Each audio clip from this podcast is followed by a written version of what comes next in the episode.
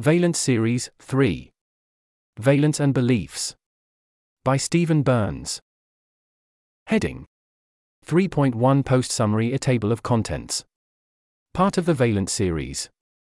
So far in the series, we defined valence, post 1, and talked about how it relates to the normative world of desires, values, preferences, and so on, post 2. Now we move on to the positive world of beliefs, expectations, concepts, etc. Here, valence is no longer the sine qua non at the center of everything, as it is in the normative magisterium. But it still plays a leading role. Actually, two leading roles. Here's a list of bullet points. Section 3.2 distinguishes two paths by which valence affects beliefs. First, in its role as a control signal, and second, in its role as interoceptive sense data, which I discuss in turn. Section 3.3 discusses how valence as a control signal affects beliefs. This is the domain of motivated reasoning, confirmation bias, and related phenomena. I explain how it works both in general and through a nuts and bolts toy model. I also elaborate on voluntary attention versus involuntary attention in order to explain anxious rumination, which goes against the normal pattern, it involves thinking about something despite a strong motivation not to think about it. Section 3.4 discusses how valence as interoceptive sense data affects beliefs. I argue that, if concepts are clusters in thing space, then valence is one of the axes used by this clustering algorithm. I discuss how this relates to various difficulties in modeling and discussing the world separately from how we feel about it, along with the related affect heuristic and halo effect. Section 3.5 briefly muses on whether future AI will have motivated reasoning, halo effect, etc., as we humans do. My answer is yes, but maybe it doesn't matter too much. Dot. Section 3.6 is a brief conclusion. That's the end of the list. Heading 3.22 Paths for normative to bleed into positive. Here's a diagram from the previous post. There's an image here in the text.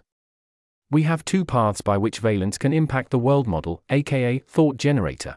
The normative path, upward black arrow, that helps control which thoughts get strengthened versus thrown out, and the positive path, curvy green arrow, that treats valence as one of the input signals to be incorporated into the world model. Corresponding to these two paths, we get two ways for valence to impact factual beliefs. Motivated reasoning, thinking, observing, and confirmation bias, related to the upward black arrow, and discussed in section 3.3 below. The entanglement of valence into our conceptual categories, which makes it difficult to think or talk about the world independently from how we feel about it, related to the curvy green arrow, and discussed in section 3.4 below. Let's proceed with each in turn. Heading 3.3 Motivated Reasoning a Thinking Observing, including confirmation bias. Of the 50 odd biases discovered by Kahneman, Tversky, and their successors, 49 are cute quirks, and one is destroying civilization. This last one is confirmation bias, our tendency to interpret evidence as confirming our pre existing beliefs instead of changing our minds. Scott Alexander. Subheading 3.3.1 Attention control and motor control provide loopholes through which desires can manipulate beliefs. Wishful thinking, where you believe something because it would be nice if it were true, is generally maladaptive. Imagine spending all day opening your wallet, over and over, expecting each time to find it overflowing with cash. We don't actually do that, which is an indication that our brains have effective systems to mitigate, albeit not eliminate, as we'll see, wishful thinking. How do those mitigations work? As discussed in Post 1, the brain works by model based reinforcement learning, RL.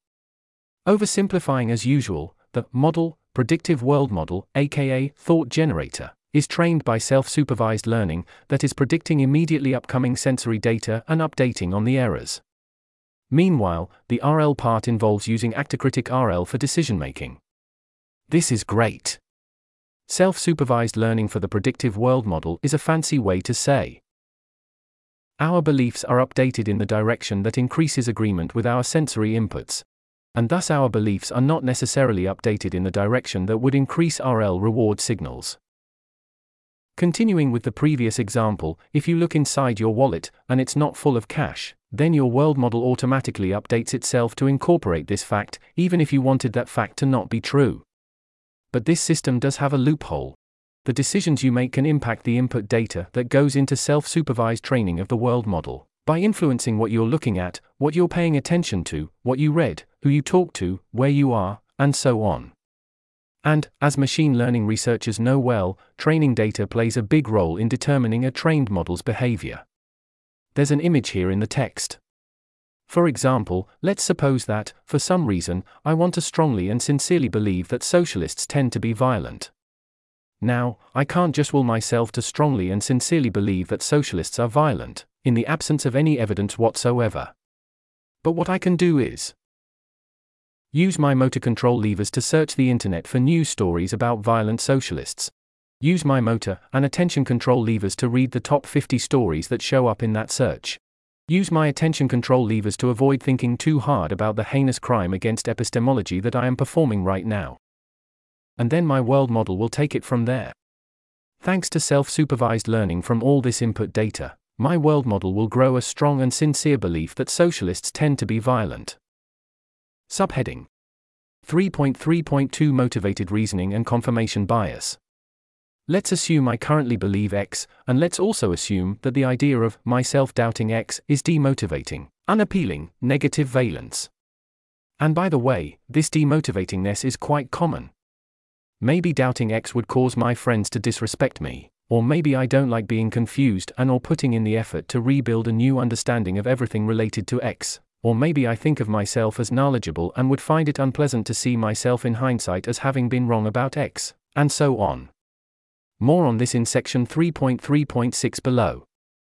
Regardless of the reason, this situation tends to lead to motivated reasoning and confirmation bias. We have a lifetime of experience with which to learn the metacognitive pattern if I read a good argument against X, and if I really try in good faith to make sense of it and chew over it, then there's a decent chance that I'll start doubting X. And the latter part of that thought is demotivating. And since we're good, too good, at long term planning and means end reasoning, we will find that the idea of reading and deeply engaging with the good argument against X is demotivating from the start, so we probably won't do it. That latter demotivatingness might well be ego dystonic.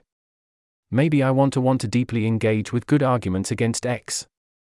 But, ego dystonic or not, the demotivatingness is still there, and still contributing to my motor control and attention control outputs. Now I'll jump into a more detailed model of one possible way this phenomenon can unfold. Subheading 3.3.3 A nuts and bolts model. It generally feels easy and natural to brainstorm a figure out how something might happen when you want it to happen.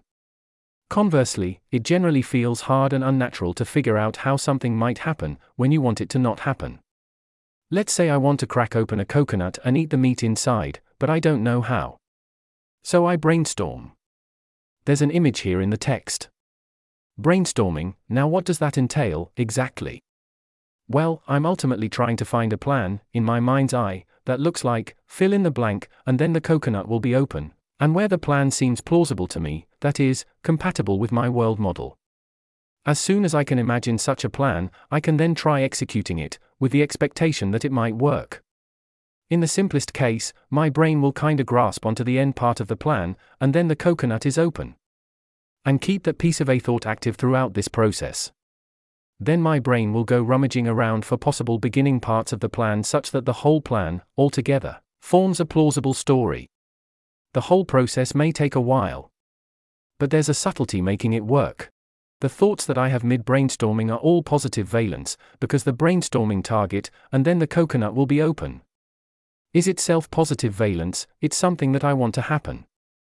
And the brainstorming target is active in my brain throughout this brainstorming process, which by linearity, section 2.4.1, adds a heap of positive valence to all the thoughts constituting the brainstorming process. And if all the thoughts I have during brainstorming are positive valence, then I'm likely to carry on brainstorming, rather than flinching away from the brainstorming process as soon as possible. That follows from the most basic properties of valence, see section 1.3.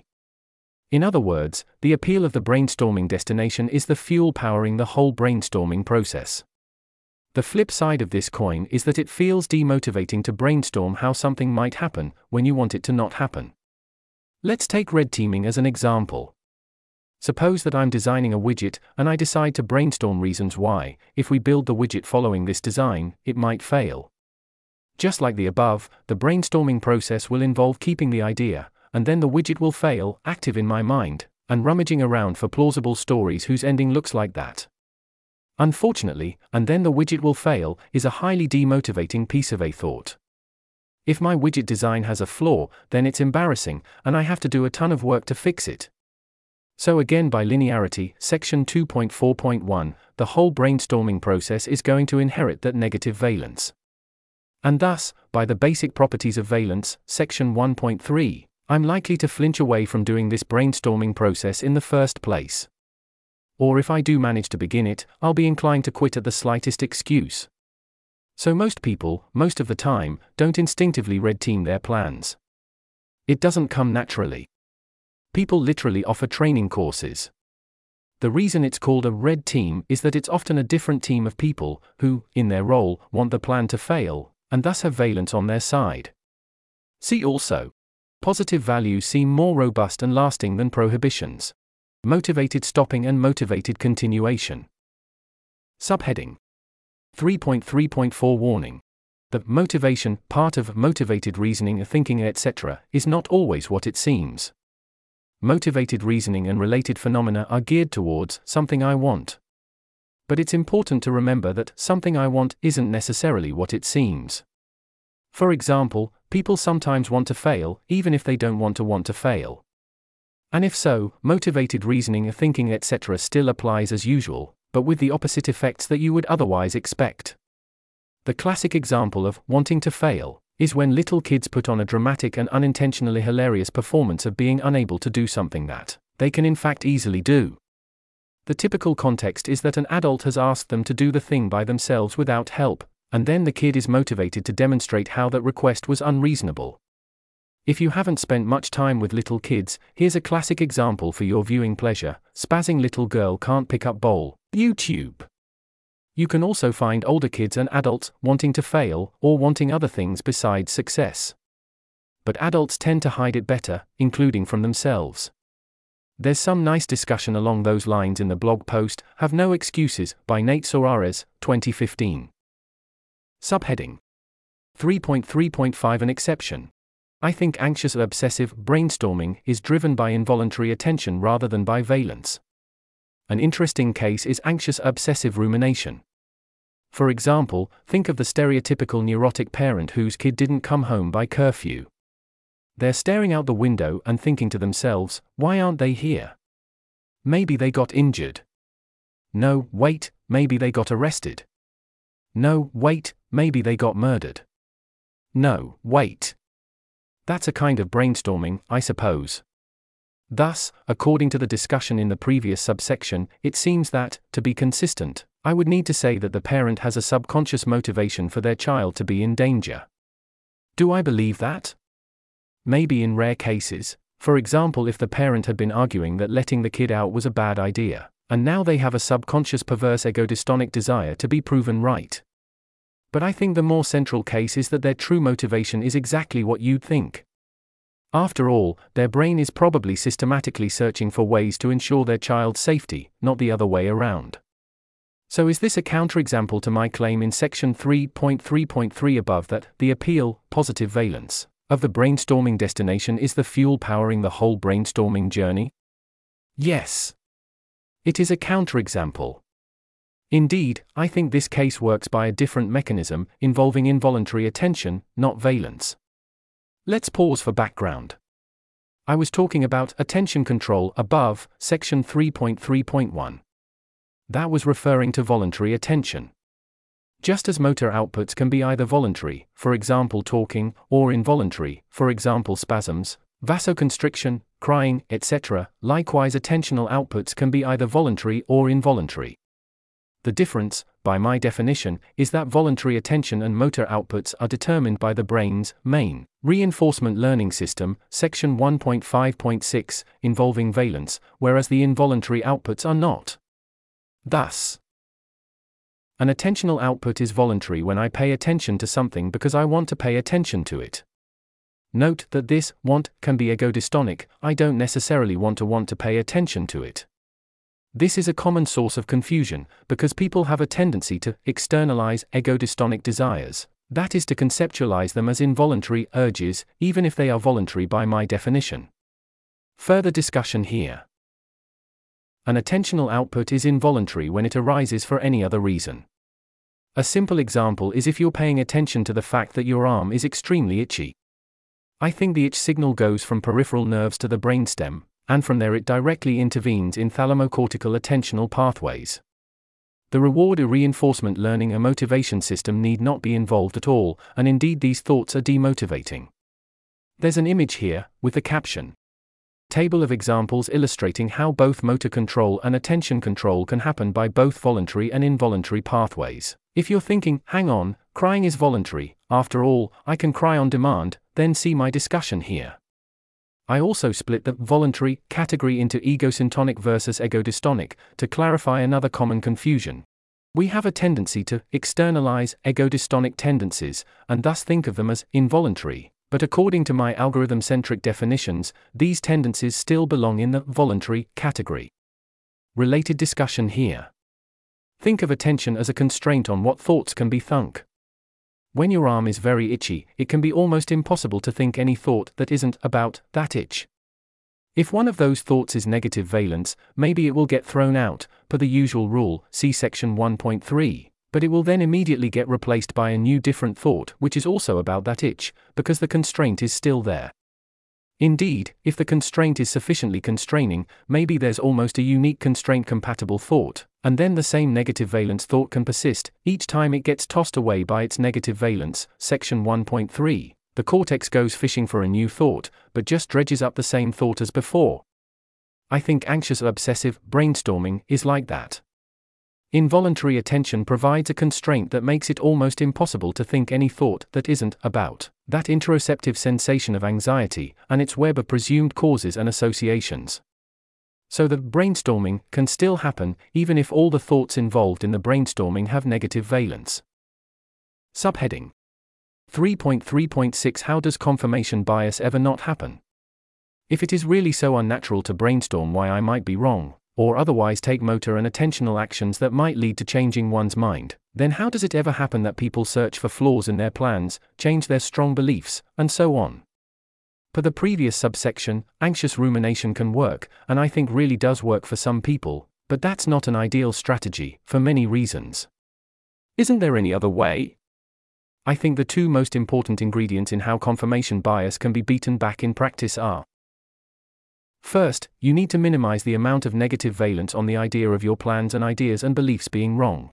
You can keep your identity small and recite the litany of Tarski and leave yourself a line of retreat, and so on. Second, you need to pile lots of positive valence on certain metacognitive or self reflective thoughts like, I'm the kind of person who always brainstorms why my plans might fail. It is in my long term best interest to brainstorm why I might be wrong, I have scout mindset, and so on. Try imagining all the positive consequences of having those habits.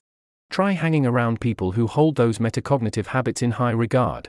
Lean into curiosity and confusion, etc. The first one reduces the negative valence of processes that may lead to discovering that you're wrong, and the second one loads positive valence onto those same processes. So, with luck, we can tip the balance into positive. In many domains, these kinds of metacognitive habits develop implicitly and organically by reinforcement learning over the course of normal life experience. For example, most people do not suffer from motivated reasoning about whether or not they remembered to pack an umbrella in their bag. Notice that, in this umbrella example, there is a direct and immediate personal harm from having inaccurate beliefs about the world if I'm wrong, then I'll get wet. So there's abundant opportunity for reinforcement learning to work. By contrast, motivated reasoning tends to be much more common and pernicious in domains where inaccurate beliefs have no direct and immediate personal consequences, for example, politics. If prediction markets take off more in the future, that could help on the margin, but meanwhile, let's all use and spread advice like the above bullet points, leaning on the helpful fact that my beliefs are accurate, is an egosyntonic aspiration for almost everyone. Heading 3.4 Valence impacts beliefs by acting as salient sense data. As discussed in section 3.2, valence is both a control signal able to toss out thoughts and plans that seem bad and cement thoughts and plans that seem good, and a piece of sense data that gets incorporated into our predictive, generative, world model. The previous section, section 3.3, was about how valence affects our beliefs through the former role, and now we're moving on to the latter role.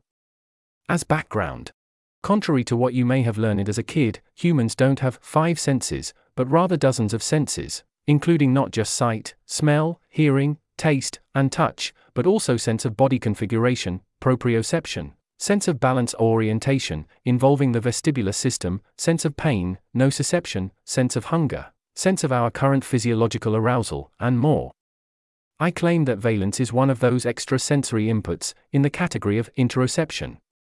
Computationally, I think that all of these sensory inputs serve as ground truth for self supervised learning, that is, our world models, thought generator, continually predict imminent sensory inputs, and are updated when the predictions are wrong. Section 1.5.4.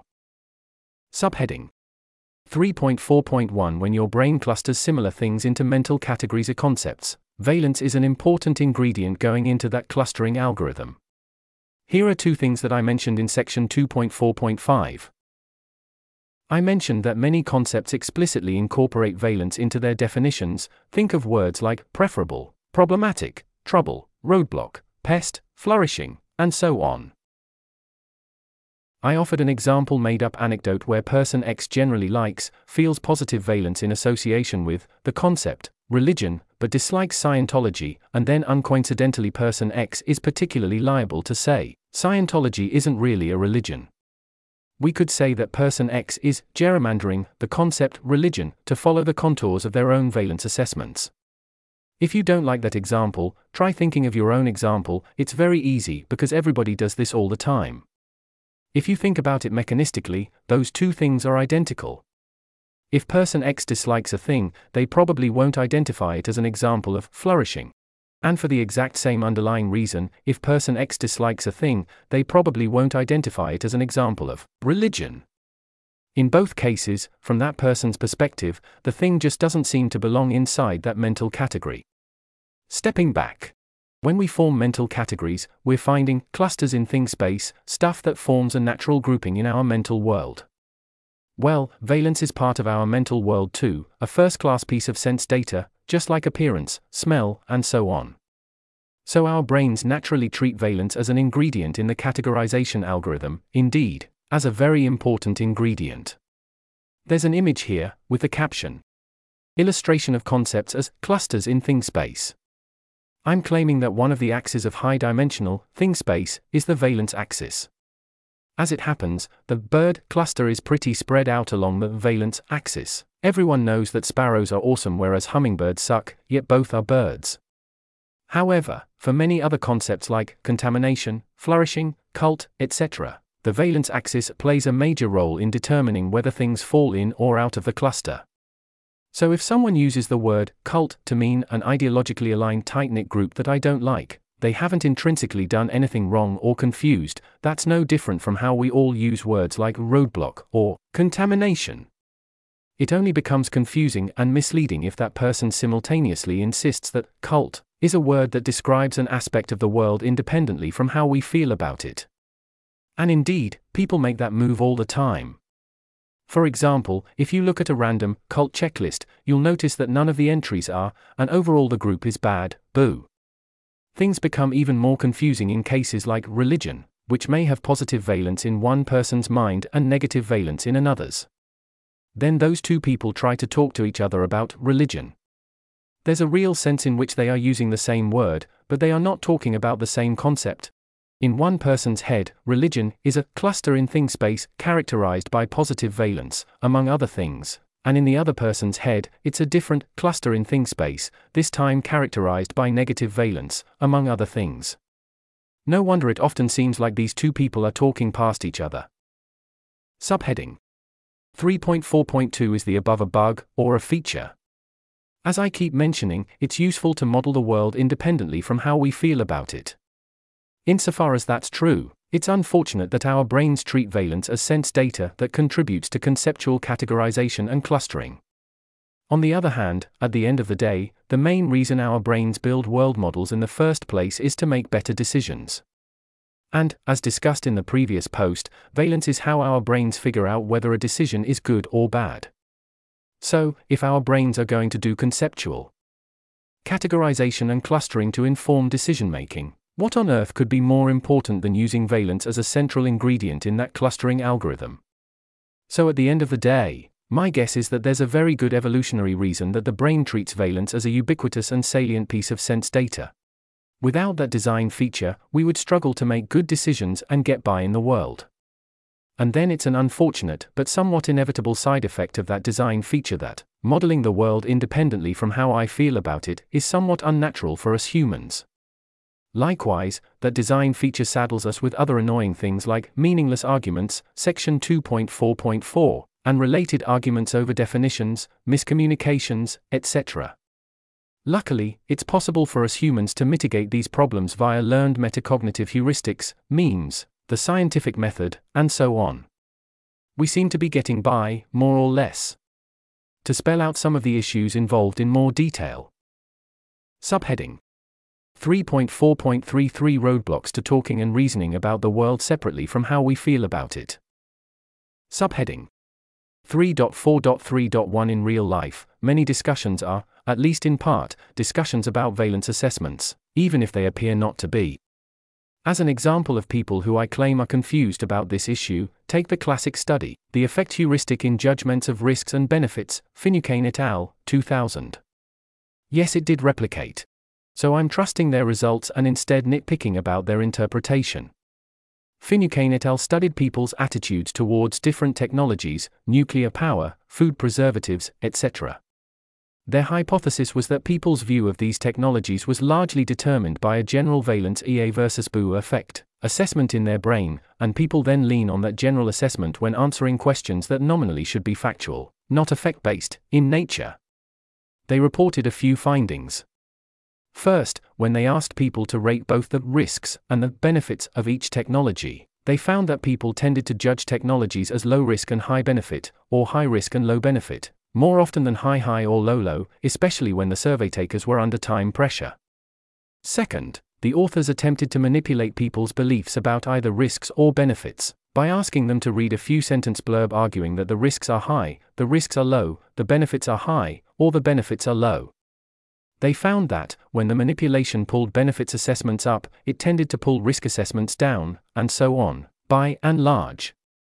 In regards to the first result, Finucane et al. had suggested that, in real life, the risks of a technology should correlate positively, not negatively, with its benefits.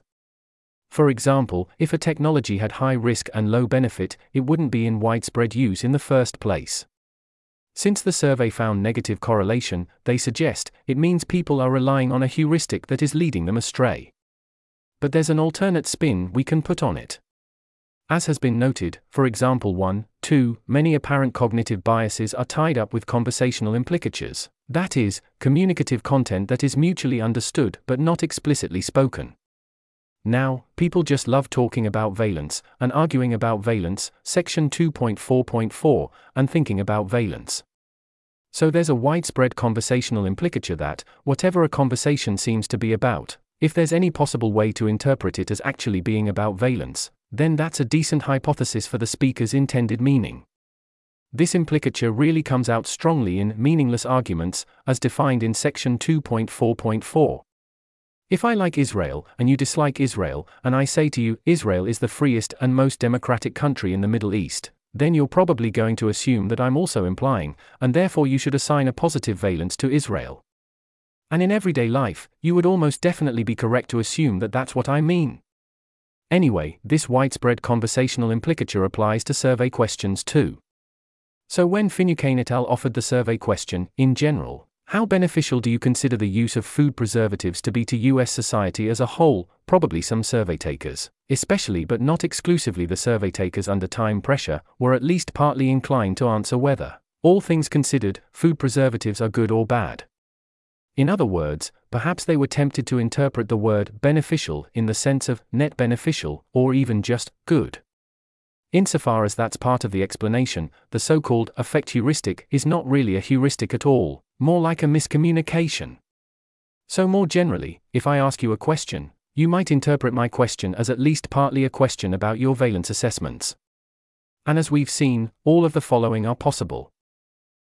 It's possible that your interpretation of my question is correct, based on my explicit words, for example, if I had asked, Do you like X? It's possible that your interpretation of my question is correct, but you were relying not on my explicit words, but on a correctly understood conversational implicature. For example, if we're arguing about Israel as in section 2.4.4, and I ask Israel is free and democratic, right? Then perhaps we both correctly understand that my implied full question is Israel is free and democratic, and this fact constitutes a reason to feel more generally positive about Israel, right? It's possible that your interpretation of my question is wrong, that is, I was trying not to ask about your valence assessments. A likely example of this kind of misinterpretation would be the questions in the Finucane et al. survey, as discussed above. Subheading 3.4.3.2 Even if we're trying to communicate and think about the world independently from how we feel about it, valence tends to become involved via being tied up with our words and concepts. Let's say I ask you, Is Ahmed talented? Maybe you and I both understand the current conversational goal is to make a narrow assessment of Ahmed's objective skill as a ballet dancer, independently from our general positive or negative feelings about Ahmed. But that's hard. Talented is a cluster in thing space characterized, among other things, by having generally positive valence. Thus, other things equal, negative valence things will be farther from this talented cluster than positive valence things. This isn't an inevitable problem, in some situations, we can wind up learning metacognitive heuristics, strategies to notice and correct for this tendency. As far as I know, we can even wind up overcorrecting, and thus give final answers opposite to the halo effect. This is one of many reasons that I find psychology studies on the halo effect to be difficult to interpret. But in any case, it seems pretty clear to me that valence assessments wind up involved in lots of areas that are positive, rather than normative, and thus where one might think valence doesn't belong. Or does it belong after all? That brings us to Subheading 3.4.3.3 Treating valence as evidence about how the world works isn't necessarily a mistake anyway. In the literature on the halo effect, see especially Murphy et al. 1993, I think it's well known that the halo effect is not always a mistake. Lots of positive valence things tend to correlate with each other, and likewise lots of negative valence things tend to correlate with each other. People who are talented tend to also be conscientious, not perfectly, but more than chance.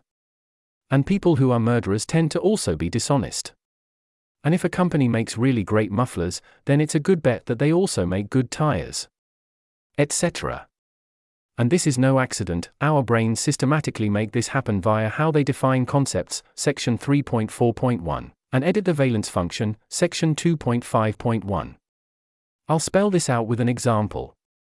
Suppose murderers tend to wear purple shirts. In that world, everyone would start treating purple shirt wearing as a pejorative. And then later on, we would look out into the world and notice that the halo effect is valid. People with one negative trait, being a murderer, also tend to have a different negative trait, wearing purple shirts. Is that a coincidence? No. We're just noticing the same correlation that was responsible for the valence assignment in the first place. Basically, valence is an axis upon which things can sit, and our brain devotes an extraordinary amount of processing power to relentlessly track where everything in our mental world is on that axis. It doesn't really matter what that axis corresponds to. In order for those coordinates to be useful in the course of answering factual questions, that is, positive questions as opposed to normative questions. For example, suppose I ask you, is a fleep an example of a floop? You don't know what those two words mean, and I'm not going to tell you. But I will tell you that my own brain happens to assign positive valence to fleeps and negative valence to floops. Well, now I have given you real, bona fide evidence that the correct answer to this factual question is no. A fleep is not an example of a floop. It's certainly not strong evidence, but it is more than zero evidence. Subheading 3.4 point for the halo effect and affect heuristic.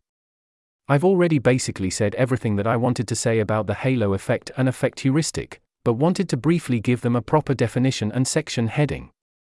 First, a note of clarification.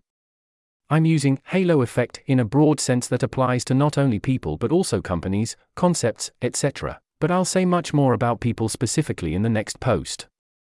I'm also using halo effect in a broad sense that includes both positive and negative judgments, as opposed to using different terms for halo effect versus horn effect. Given those definitional choices, the term halo effect becomes synonymous with affect heuristic, as far as I can tell. With that out of the way, the halo effect affect heuristic is when we have a generally good or bad impression of a person, group, idea, etc., and use that general impression as a hint when we answer more specific questions about that person, group, idea, etc. For example, consider the corporation Amazon. Let's say that person X generally has a positive impression of that corporation, and that person Y generally has a negative impression. Now somebody asks them both to guess the probability that Amazon is currently in violation of antitrust regulations. Other things equal, person X would probably give a lower probability than person Y. The direction of causation, an exact mechanism, etc. aren't obvious, but this basic idea seems pretty intuitive to me. I think the halo effect, affect heuristic comes from some combination of the three phenomena discussed in section 3.4.3 above, and I don't have anything more to say beyond that. Heading 3.5 Will future AI have motivated reasoning, halo effect, etc.? There's a school of thought within evolutionary psychology that things like motivated reasoning and the halo effect are particular algorithmic quirks of human brains, installed by evolution because evolution doesn't care about epistemological success, it cares about reproductive success, and sometimes these can come apart. For example, this line of thinking continues it's easier to convince someone that your self serving belief is true if you believe it yourself. Therefore, evolution built our brains in such a way as to have and preserve self serving beliefs. This isn't a crazy idea, and is probably true on the margin, but I hope this post has raised a different possibility. These phenomena are pretty fundamental. Even if you're coding a future artificial general intelligence, AGI, from scratch, my guess is that there's just no practical way to do it wherein desires won't impact epistemology, at least to some extent. Note that practical is doing some work here. I think it's possible to make an AGI wherein desires won't impact epistemology, but only at the expense of crippling its competence, and or learning speed, sample efficiency, etc. See also here. I sometimes say that if we want future AGIs to have accurate beliefs, we should sign the AGI up for CFAR classes and encourage it to read Scout Mindset and so on, just like the rest of us. That's partly a joke, but also partly not a joke. The reason it's partly a joke is that it may be something we wouldn't need or want to do deliberately. I would expect that a sufficiently smart AI would recognize the usefulness of having accurate beliefs, just as we humans tend to do. And then we wouldn't need to go out of our way to sign the AGI up for CFAR classes. The AGI would sign itself up, or in the limit of superintelligence, it would reinvent the same ideas from scratch, or better ones. Either way, the AGI would wind up with a giant suite of learned metacognitive habits that patch over all the distortionary side effects of its cognitive architecture, side effects like motivated reasoning and the halo effect. Heading 3.6 Conclusion The previous post discussed how valence is involved in the normative magisterium and this post has discussed how valence is involved in the positive magisterium. Taking those together, I think we now have a great foundation for thinking about valence in general. In the next two posts, we will apply that foundation to two particular domains the social world in the next post, and then mental health in the fifth and final post of the series. Thanks to Seth Herd, Aysja Johnson, Justis Mills, and Charlie Steiner for critical comments on earlier drafts. This article was narrated by Type 3 Audio for Less Wrong. It was first published on December 11, 2023.